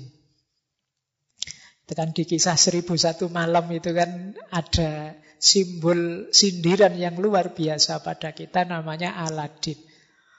Ini Pengarangnya luar biasa, Seribu Satu Malam itu tokohnya adalah Aladdin, orang yang berpegang pada agama. Tapi tujuannya apa? Biar dapat lampu yang apa pun keinginannya terpenuhi. Jadi kadang-kadang Allah itu kita posisikan kayak lampu ajaib. Jadi kalau kita sedang butuh kita gosok-gosok kita ya Allah semoga akan menurut terus. Dia hanya kita jadikan alat pemenuh keinginan kita saja. Relasi kita dengan Allah harusnya kan kita ini hambanya. Allah yang merentah kita. Tapi kita sering kitalah yang merentah-merentah Allah. Sehingga kalau tidak terpenuhi kita marah-marah. Ya Allah kan saya sudah minta kumlaut mas. Masa lulusnya kok IP-nya cuma sekian? Apakah engkau tidak tahu maksudnya kumlot itu apa ya Allah? Jangan-jangan kamu begitu. Jadi kita sering memposisikan Allah begitu. Allah itu seperti lampu wasiatnya Aladin. Nah, ayo latihan kita levelnya lebih tinggi sedikit. Kita hubungan kita dengan Allah dasarnya cinta. Nah ini lanjutannya sifat seorang pecinta itu tabah. Tangguh kalau ada kesulitan. Makanya di Fathur Robani ada cerita satu ketika seorang laki-laki mendatangi Rasulullah. Wahai Rasulullah, aku ini sangat mencintaimu. Terus Rasulullah menjawab, siapkan dirimu dengan kefakiran sebagai pakaianmu. Kemudian ada orang lain datang pada Rasulullah bilang, ya wahai Rasulullah, aku ini sangat mencintai Allah. Kata Rasulullah, ambillah bencana sebagai pakaian. Ini maksudnya apa? Ya kalau kamu mencintai Allah, mencintai Rasulullah, jangan gentar dengan kesulitan, kemiskinan, balak, bencana. Karena memang Mencintai Allah dan Rasulullah itu biasanya disertai berbagai ujian. Karena cirinya orang mencintai itu ya diuji ketabahannya. Keseriusan orang yang mencintai itu kan ketika ada masalah. Ketika ada problem, ketika ada ujian. Kalau lancar-lancar saja sih tidak masalah, no problem. Begitu ada masalah nanti teruji. Ini cinta beneran apa nyari enaknya saja. Begitu ada masalah kok minggir lali. Kemarin-kemarin ketika asik tidak ada masalah, sehari bisa setiap jam itu WA-nya bisa 40-50 WA. Tapi begitu ada masalah minggir dia. Ditelepon aja tidak diangkat. Nah, ini berarti masih belum sejati. Masih ingin enaknya sendiri, nyamannya sendiri. Dan Allah tahu benar. Makanya Rasulullah mewanti-wanti orang yang bilang mencintai ini, ya sudah. Kalau begitu kamu siap-siap fakir. Siap-siap menghadapi balak bencana. Bukan berarti begitu mencintai mesti miskin, mesti fakir. Tidak. Ujian akan datang. Bila perlu ujiannya itu ujian kekayaan, ujian kesuksesan. Yang membuatmu Kadang-kadang lupa, khilaf, alpa. Kalau diuji kemiskinan mungkin malah sadar. Karena, waduh ya Allah, aku diuji dengan kemiskinan, mohon aku sabar. Itu lebih, orang kalau dalam bencana kan lebih mudah ingat Allah. Tapi kalau ujiannya kekayaan itu biasanya lebih berat. Ujiannya kesuksesan lebih berat. Tapi yang jelas cinta kita pasti tidak akan tanpa ujian. Pasti ada ujiannya. Cirinya berarti tabah. Makanya di bagian lain Fathur Robbani, Syekh Abdul Qadir Jailani menyebut janganlah engkau lari dari balak. Karena bersama balak ada kesabaran. Dan kesabar itu fondasi setiap kebaikan. Fondasinya kenabian, kerasulan, kewalian, kearifan, dan juga cinta adalah balak yang bersambung dengan sabar. Jadi jika engkau tidak sabar atas balak, berarti engkau tidak punya fondasi. Mencintai Allah perlu ketabahan, perlu kesabaran. Dulu para nabi, para rasul, para wali juga semuanya begitu. Bekalnya sabar atas ujian dan kesulitan. Tidak menyerah. Ah, untuk jadi kekasihnya Allah. Untuk bisa mencintai Allah, kita penting punya kualitas tabah dan sabar atas bala yang menimpa kita. Ini ciri selanjutnya seorang pecinta. Kemudian ada ciri lagi yaitu menomorsatukan yang dicintai. Bahkan dari dirinya sendiri. Kata Syekh Abdul Qadir Jailani, para wali Allah itu senantiasa tidak memiliki kecenderungan hati kepada makhluk. Karena cintanya hanya Allah saja. Mereka ini seperti orang peka, tuli, buta. Manakala hatinya dekat dengan Allah, mereka tidak mendengar siapa pun kecuali mendengar Allah. Tidak melihat kecuali melihat Allah. Melihat dengan hati. Jadi tidak melihat hatinya kecuali melihat Allah. Melihat dengan hati itu berarti menyadari hadirnya Allah dalam dirinya. Mereka berada di antara jalal dan jamalnya Allah. Di antara jalal dan jamalnya Allah itu melihat apa pun itu dilihat aspek jalaliyah dan jamaliyahnya Allah. Jalaliyah itu keagungan, kebesaran, kekuatannya Allah. Jamaliyah itu keindahannya Allah. Melihat gunung misalnya, melihat gunung yang sedang meletus dahsyat luar biasa. Kita Allahu Akbar. Ini namanya kita lihat jalaliyahnya Allah, kebesarannya Allah. Tapi melihat gunung di pagi hari, misalnya sunrise, luar biasa indahnya ya gunung itu. Nah, kita tidak berhenti di gunung, tapi kita sadari gunung itu adalah refleksi jamaliyahnya Allah, keindahannya Allah. Melihat tsunami, jalaliyahnya Allah. Melihat laut yang indah, jamaliyahnya Allah. Yang di sini putra, sana putri. Noleh sini jalaliyahnya Allah. Noleh sana jamaliyahnya Allah. Karena saya cowok. Nanti kalau yang pembicaranya putri mungkin dibalik. Kalau lihat putra, jamaliyahnya Allah. Banyak yang ganteng-ganteng. Kalau lihat yang putri, kebesarannya Allah. Dan lain sebagainya. Jadi seorang pecinta itu membaca segala sesuatu dari perspektif yang dicintai. Yang dicintai selalu nomor satu. Ketika kalian jatuh cinta misalnya, itu kan kalau jalan-jalan di mall misalnya nonton, uh, misalnya orang jual baju, terus kamu mikirnya, wah uh, yang saya cintai itu Pak. Sukanya baju warna hijau ini loh Pak. Dia sukanya baju model. Jadi yang kamu pikir duluan yang dicintai.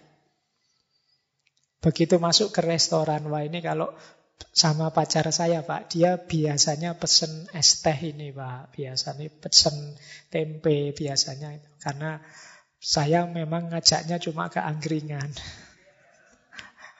Adanya ya menunya cuma itu-itu. Tapi kan yang terkenang itu memang keinginan yang berhubungan dengan yang kamu cintai, bukan keinginanmu sendiri. Ini namanya menomorsatukan yang dicintai. Oke, jadi ini karakternya orang yang mencintai. Di antara syarat cinta pada Allah adalah tiadanya irodah di dalam jiwa dan tidak terrepotkan oleh dunia, akhirat atau makhluk yang lain. Satu-satunya orientasi hanya Allah saja. Bahkan para sufi itu misalnya dulu ketika kita mengkaji Robi'ah al-Adawiyah, bahkan surga dan neraka pun tidak lagi menggoda mereka. Satu-satunya target hanya Allah saja. Kan Robi'ah al-Adawiyah itu kan ada syairnya bahwa ya Allah, Engkau ciptakan neraka, berikan itu pada orang-orang yang memusuhimu. Engkau ciptakan surga, berikan itu pada orang-orang yang mematuhimu. Kalau aku Tidak usah engkau beri apa-apa, tidak apa-apa. Asal engkau izinkan aku dekat selalu denganmu. Ah, itu Robi'ah al-Adawiyah. Jadi bukan neraka, bukan surga tujuanku, tapi engkau ya Allah. Nah, itu kan hidup ini sepenuhnya lillahi ta'ala. Hanya untuk Allah saja. Nah ini gaya seorang pecinta. Yang dinomorsatukan yang dia cintai saja.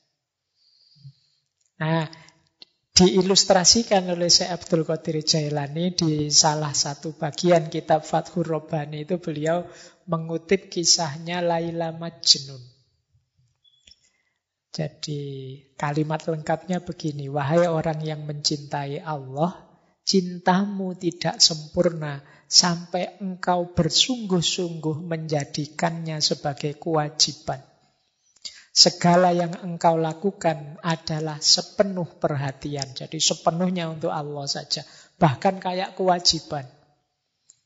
Mungkin teman-teman tanya, Pak, dalilnya mana, Pak? Wajib mencintai Allah. Itu misalnya kalian tanya begitu. Kata Syekh Abdul Qadir pokoknya ayo kita jadikan mencintai Allah itu sebagai kewajiban. Biar ada dorongan. Meskipun cinta itu, kewajiban itu levelnya di bawah cinta. Tapi menuju ke sana, ayo kita agak menekan diri kita untuk sampai ke sana. Jadikan dirimu seperti orang yang gila kepada Laila. Nah ini analoginya kayak yang kita kaji dulu cerita Laila Majnun. Kois Ibnu Mulawah yang dia kekasihnya Laila. Ini kan banyak orang menganggapnya gila. Ketika cintanya sudah tidak tertahan lagi, ia menjauh dari keramaian manusia, lalu merantau ke padang belantara, tempat-tempat binatang buas. Banyak orang bertanya, lu kois itu? Lu jatuh cintanya pada Laila, kok malah keleleran? Apa bahasa Jawa nih mengembara ke mana-mana ke padang-padang pasir ke hutan belantara. Mbok yo muter saja di desanya Laila ini sebenarnya analogi, saya sering bilang ini kisah ini analogi cinta ilahiyah, cinta kepada Tuhan. Jadi kalau kita cinta pada Allah, ada satu hal yang harus kita jalankan, namanya uzlah. Menyendiri untuk bersama Allah. Makanya kois itu ke padang-padang pasir, ke hutan-hutan, dalam rangka berdua saja dengan yang dicintai. Ini sebenarnya simbolisme dari uzlah. Ia menjauh dari keramaian manusia, mengasingkan diri, menjauh dari pujian atau celaan manusia. Padahal pembicaraan manusia tentang kois itu selalu berisi olok-olokan saja. Dia ini selalu diketawain orang, dianggap orang gila. Tapi kata Syekh Abdul Qadir Jailani, ia rela dan mereka benci. Dia ridho, tapi banyak orang yang membenci dia dengan cintanya. Nah, satu ketika ada yang bertanya kepada Kois ini, siapa kamu? Dia menjawab, Laila. Dari mana asalmu? Dari Laila. Ke mana tujuanmu? Laila. Oh, ini menarik ya. Coba kalian ganti kata Laila itu dengan Allah. Oh, itu nanti klop dengan beberapa pandangan para filosof. Hakikat diri kita.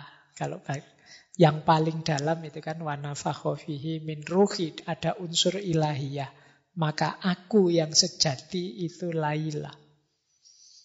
Yang ini ketika diucapkan oleh beberapa sufi secara vulgar oleh orang yang tidak paham dianggap sesat. Dari mana asal mulailah? Asal kita kan dari Allah dan kamu mau ke mana Laila? Kembali pada Allah. Inna lillahi wa inna ilaihi roji'un. Jadi kois ini diajak ngobrol apa pun tidak nyambung. Dia nyambung kalau diajak ngobrol semacam ini.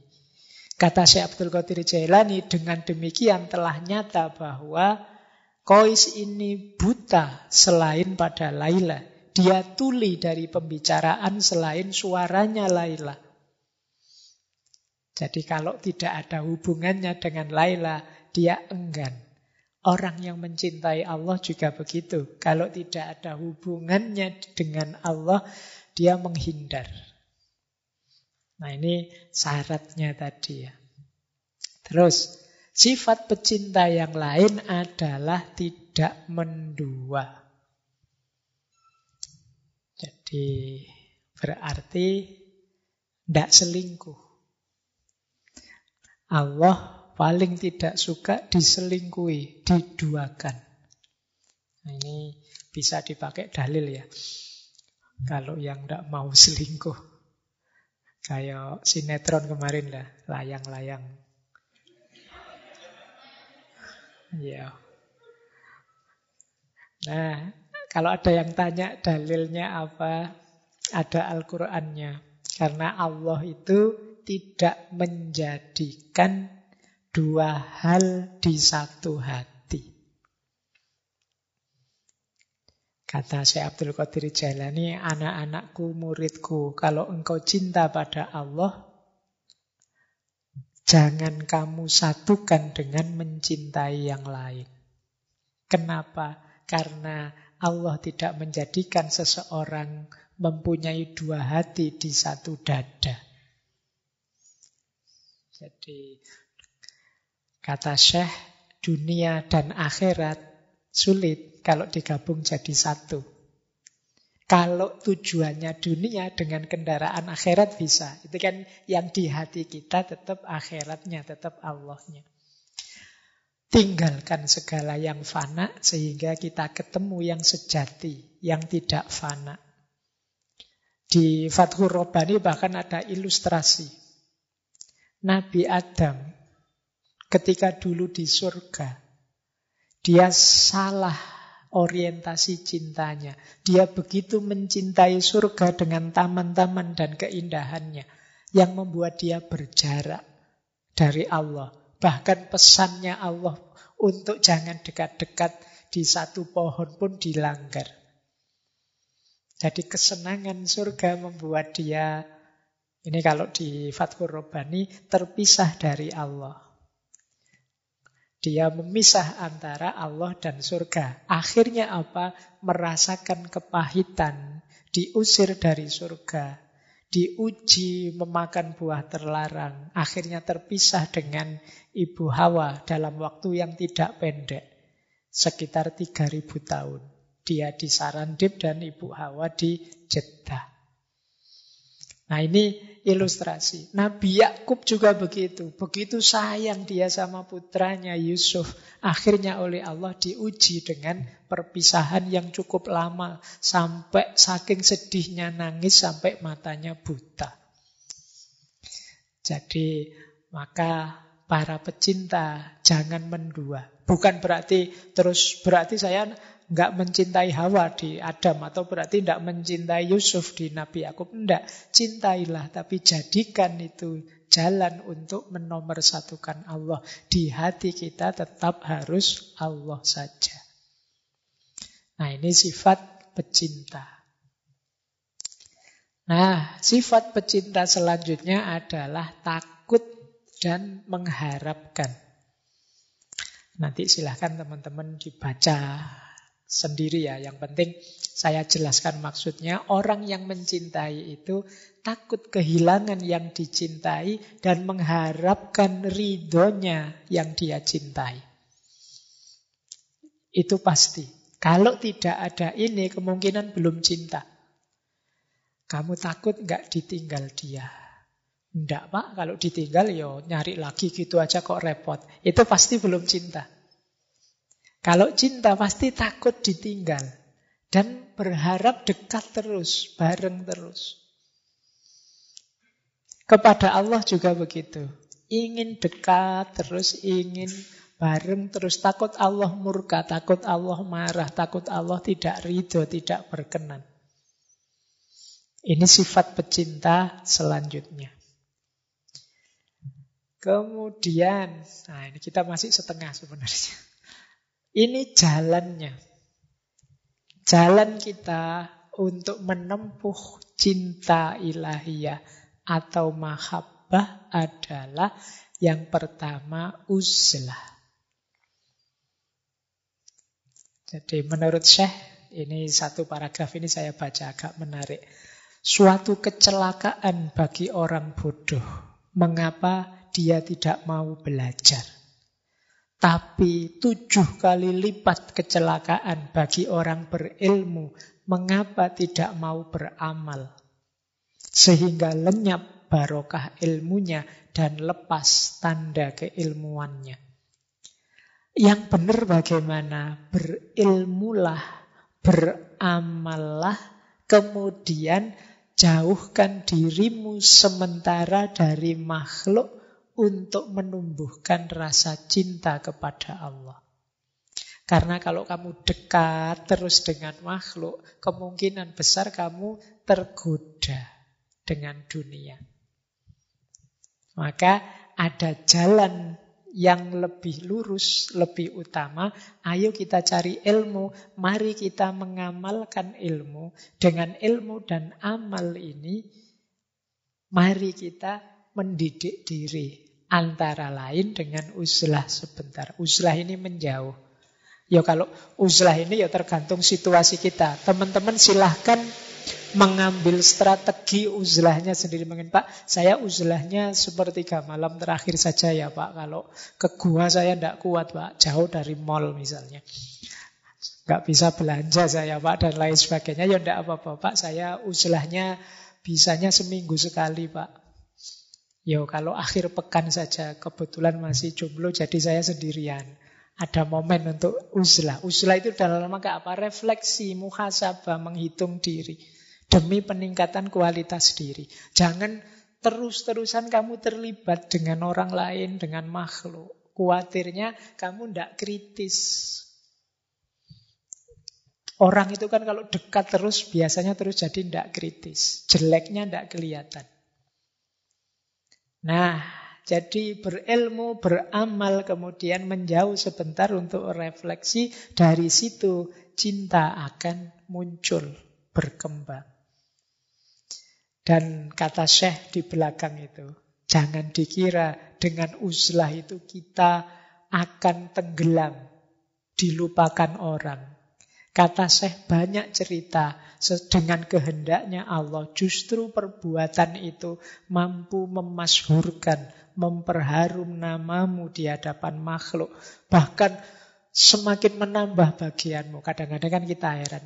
Para aulia, orang-orang yang dicintai Allah ini kok Rasanya kerja apa ya mereka, tapi kok kaya-kaya ya. Kok selalu seolah-olah datang sendiri rezekinya. Mereka masyhur, terkenal, banyak orang ngerti tanpa harus bikin akun Instagram, YouTube, dan lain-lain. Mengapa ridho Allah, perkenan Allah, dengan kehendaknya Allah. Kalau Allah menganggap bahwa kemasyhuranmu bermanfaat bagi umat, insya Allah akan ditakdir masyhur, harum nama demi kemanfaatan makhluk. Kalian tidak usah sibuk mikir itu. Sibukmu adalah memperbaiki diri. Mencintai Allah setulus mungkin. Jadi rumus pertama uzlah. Rumus kedua ridho. Apa pun ketetapannya. Orang yang dicintai Allah tentu rela atas ketentuannya, tidak memerlukan pertolongan dari selain Dia. Baginya, kepahitan seorang fakir adalah kenikmatan, ridho kepadanya, dan merasa nikmat jika bersamanya. Letak kaya itu di pikiran.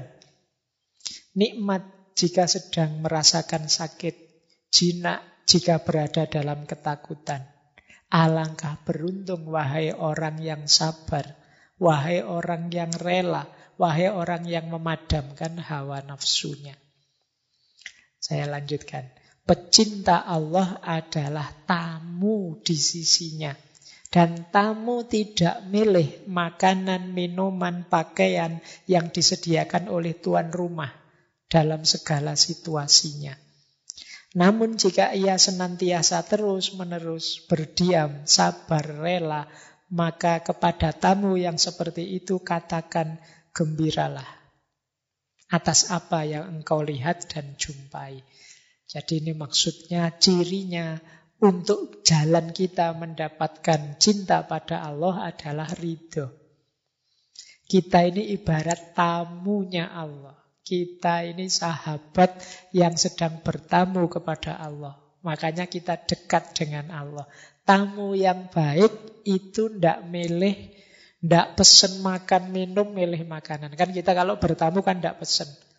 Wah saya bertamu siang-siang nih haus, saya minta es teh dua, es teh kan ndak begitu. Terserah saja tuan rumah ngasih apa, aku ridho, aku rela. Ini menunjukkan kita sayang pada yang kita tamui, yang kita dekati. Dan percayalah yang kita tamui itu, kalau dia sayang pada kita, karena ini Allah pasti sangat sayang pada kita, yang diberikan pasti yang versi terbaik untuk kita. Meskipun karena keterbatasan-keterbatasan kita, mungkin kita sering kurang bisa membaca versi terbaik ini. Kadang-kadang kita membacanya dianggapnya itu siksaan, dianggapnya itu ujian berat. Padahal mungkin manfaatnya banyak. Kayak kita bertamu terus disuguhi jamu misalnya. Itu kan bagi kita, wah Orang bertamu kok disuguhi jamu ya ini dianggap kita orang sakit apa pahit loh itu ndak enak diminumnya. Kita ndak sadar bahwa disuguhi jamu itu nanti selesai bertamu kita akan segar luar biasa. Daripada kita disuguhi teh yang sangat manis yang nanti begitu pulang nanti uh, gula darahnya naik misalnya dan lain sebagainya ilustrasinya maka ridhoi saja relakan saja apa pun pemberian Allah.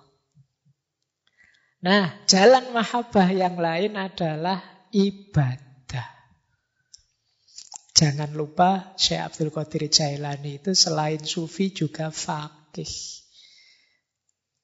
Jadi beliau madhab hambali. Bahkan ada yang bilang beliau ini pernah jadi mufti di Mesir. Nah, kata Syekh, jika ibadahmu benar, pasti Allah mencintaimu. Itu yang engkau rasakan di hatimu. Yang membuat hatimu mesra bersamanya. Tak korup pun tanpa disertai susah payah. Dan engkau tidak merasa kesepian. Karena Allah bersamamu. Lalu engkau terus menerus ridho kepadanya dalam segala hal. Bahkan andai saja dunia ini terasa sempit dan peluang-peluangnya tertutup bagimu. Engkau merasa Allah yang maha luas tetap bersamamu. Jadi orang yang mencintai itu jalur yang diambil adalah jalur ibadah, pengabdian total sepenuhnya kepada Allah. Jadi kalau ada yang nganggap wah sufi itu sudah tidak sholat lagi, tidak ibadah lagi, tidak. Di hampir semua sufi yang sering kita lihat itu selalu menyarankan tidak meninggalkan syariat ibadah. Jika ibadah kita benar, insya Allah Allah mencintai kita. Kalau Allah mencintai kita, pasti akan ada efek positifnya dalam hidup kita. Pasti akan terasa. Kebaikan-kebaikan akan kita lakukan, tak korup yang kita lakukan itu akan berjalan tanpa susah payah. Kita tidak akan kesepian lagi kita akan lahir ridho pada Allah. Tadi kan kita disuruh ridho. Kalau kita aktif dan semangat beribadah, di antara keistimewaan yang dianugerahkan Allah adalah ridho dan juga kelapangan hidup. Nah, ini jalan ibadah. Saya lanjutkan. Nah, jalan lain mahabbah adalah bagaimana kita jadi rahmat bagi sesama. Jadi berarti apa? Kalau kita sudah mencintai Allah, jalan yang lain untuk menumbuhkan cinta Allah pada kita adalah mari kita bekerja, kemudian mengambil manfaat dari kerja kita, membantu fakir miskin, menjadi rahmat bagi sesama. Ringkesnya, mari kehadiran kita bernilai positif, kontributif pada sekeliling kita. Jangan hanya kita seneng-seneng gembira karena kedekatan kita pada Allah, kita juga harus peduli sesama. Kita juga harus ikut bersama-sama ngajak mereka, ngajak yang lain untuk juga dekat dan mencintai Allah. Berarti hadir kita jadi rahmat bagi sesama. Kata Syekh, beliau mengutip sabda Rasulullah, manusia itu adalah keluarganya Allah. Dan manusia yang paling dicintai Allah adalah yang paling berguna bagi keluarganya. Mari kita jadi orang yang paling berguna bagi keluarga kita. Siapa keluarga kita? Manusia. Semuanya saja. Ini jalan cinta. Jadi jalan untuk menumbuhkan cintanya Allah pada kita dan cinta kita kepada Allah. Nah, jalan yang lain adalah melakukan segalanya demi dan untuk Allah. Jadi, kalau ini sudah sejak awal tadi kita jelaskan orang yang mencintai itu melakukan apa pun niat awalnya karena Allah dan tujuan akhirnya untuk Allah. Mengapa aku melakukan ini? Karena aku tahu Allah ridho dengan yang aku lakukan ini dan tujuannya juga untuk Allah. Jadi dari Allah menuju Allah. Kemudian kita tambah satu lagi aspek hasilnya apa sih? Mahabbah itu menurut Syekh Abdul Qadir Jailani buahnya mahabbah yang pertama, kalau ini efek ya, semacam dampaknya. Yang pertama adalah keselamatan. Di paragraf yang saya kutip itu, Syekh Abdul Qadir Jailani mengutip dua orang kekasihnya Allah. Yang pertama Nabi Ibrahim, yang kedua Nabi Musa. Nabi Ibrahim diselamatkan oleh Allah Ketika Allah berfirman pada api, jadilah dingin dan menyelamatkan. Jadi orang yang mencintai Allah, dia akan selamat dari apinya dunia. Dari terbakar oleh hawa nafsu duniawi. Dia juga sebagaimana Nabi Musa yang diselamatkan dari tenggelam oleh lautan. Kata Syekh Abdul Qadir Jailani, seolah-olah Allah berfirman pada laut, wahai lautan dunia, jangan engkau tenggelamkan hambaku yang tercinta ini. Jadi di antara dampaknya, dampak itu ya teman-teman tidak usah terlalu fokus ke sini. Insya Allah nanti Allah turun sendiri menyelamatkan kita. Kalau kita mencintainya. Sebagaimana Ibrahim tidak menyangka Ternyata api tidak bisa membakar dirinya.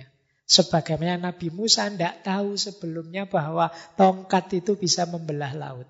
Allah menyuruh memukulkan tongkat, ya dipukulkan saja. Eh ternyata lautnya terbelah. Itu Nabi Musa juga tidak diceritai oleh Allah sebelumnya. Jadi tidak terbayang. Nabi Ibrahim juga begitu. Tapi keimanan, keyakinan, dan kecintaan mereka pada Allah yang membuat mereka mantap. Dan akhirnya ada buah dari kecintaan itu yaitu keselamatan. Nah, terakhir buahnya mahabbah apa? Ketika kita mencintai Allah, timbal baliknya tidak hanya Allah mencintai kita, tetapi sesama kita dan alam semesta pun akan mencintai kita. Kata Syekh Abdul Qadir Jailani, taubatlah padanya atas luka dosamu. Mendekatlah padanya dengan menjalankan kewajiban dan menjauhi larangannya. Tinggalkan dosa-dosa lahir dan batin. Berbuat baiklah yang nyata, karena itulah yang bisa mengantarmu ke pintunya, mendekat padanya, lalu dia mencintaimu dan cinta itu membuatmu bisa cinta pada sesama. Rasa cinta padanya akan membuahkan cinta pada sesama makhluk. Dan pada gilirannya, bila Allah dan semua malaikatnya mencintaimu, semua makhluk pun mencintaimu. Jadi ketika kita mencintai Allah, Allah mencintai kita. Semua makhluknya pun pada gilirannya akan mencintai kita. Meskipun nanti di kalimat terakhir Syekh Abdul Qadir Jalani menyebut kecuali orang-orang yang kufur, yang ingkar, dan orang-orang yang munafik, yang palsu. Karena orang-orang ini ada pada gelombang yang berbeda. Mereka tidak ada di frekuensi kita, tidak selaras. Jadi energinya tidak selaras, tidak sama. Makanya dia sulit. Mungkin orang-orang yang palsu, yang munafik tadi justru benci melihat kita dalam cinta. Nah, terakhir, sebenarnya waktunya sudah jam 10 nanti. Ada satu bagian yang saya senang dari Syekh Abdul Qadir Jailani tentang cinta ini. Saya baca lengkap untuk menutup sesi kita malam hari ini. Ini peringatan pada anak-anak muda. Wahai anak-anak muda, kan yang malam hari ini yang hadir insya Allah muda semua, kecuali yang tidak. Ya, yang tidak termasuk saya. Wahai anak-anak muda, waspadalah.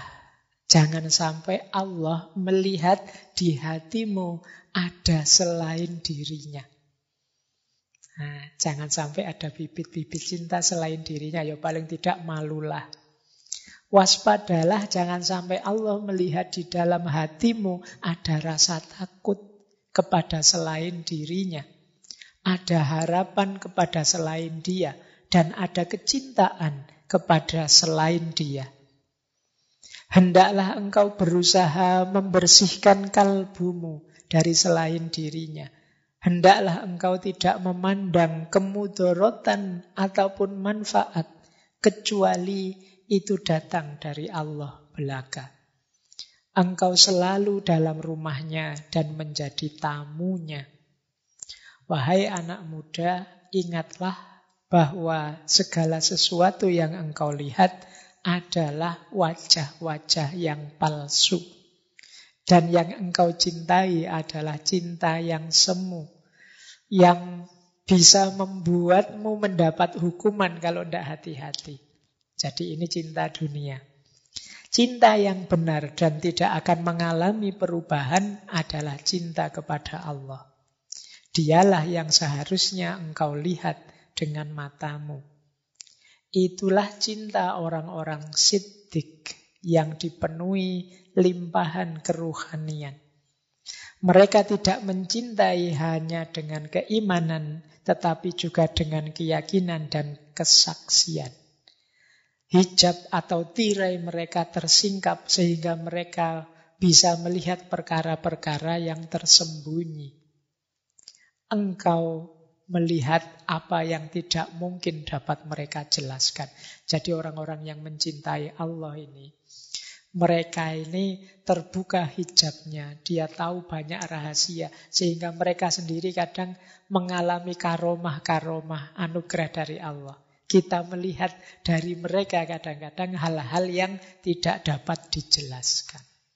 Semuanya anugerahnya Allah. Nah ini nanti Eh, bagian oleh boleh diulang-ulang oleh teman-teman karena menurut saya ringkesan dari yang saya jelaskan kurang lebih dua jam tadi ya bagian ini untuk cinta pada Allah. Nah, terakhir paling akhir mungkinkah engkau sebut cinta Allah sedang cinta itu engkau sertai dengan dusta, kemunafikan dan riak atas namanya. Kalimat yang terakhir ini untuk kita hati-hati yang akan merusak cinta tiga hal ini. Dusta, kemunafikan, dan riak. Kalau cinta pada Allah berarti dusta, kemunafikan, dan riak atas nama Allah. Ini dipertanyakan oleh Syekh Abdul Qadir Jailani. Karena kalau ada dusta, Kalau ada kemunafikan, kepura-puraan, dan ada riak, hanya ingin pamer saja, apa mungkin itu cinta? Baik, saya kira itu ya teman-teman untuk pemanasan kajian offline kita. Insya Allah nanti kita lanjutkan di tokoh selanjutnya, wali Allah selanjutnya di minggu depan di tema yang sama. Saya akhiri sekian, kurang lebihnya mohon maaf. Wallahul muwafiq, wallahu a'lam bisawab. Wassalamualaikum warahmatullahi wabarakatuh. Terima kasih kami sampaikan kepada Pak Faiz yang sudah memberikan banyak ilmunya pada kita semua. Yang minimal story-nya teman-teman itu sudah penuh dengan petuah dari Syekh Abdul Qadir Jalani. Mari kita tutup ngaji malam hari ini dengan sama-sama membaca hamdalah. Alhamdulillahirrahmanirrahim. Terima kasih atas kehadiran dan kerawahannya semua. Saya akhiri. Assalamualaikum warahmatullahi wabarakatuh.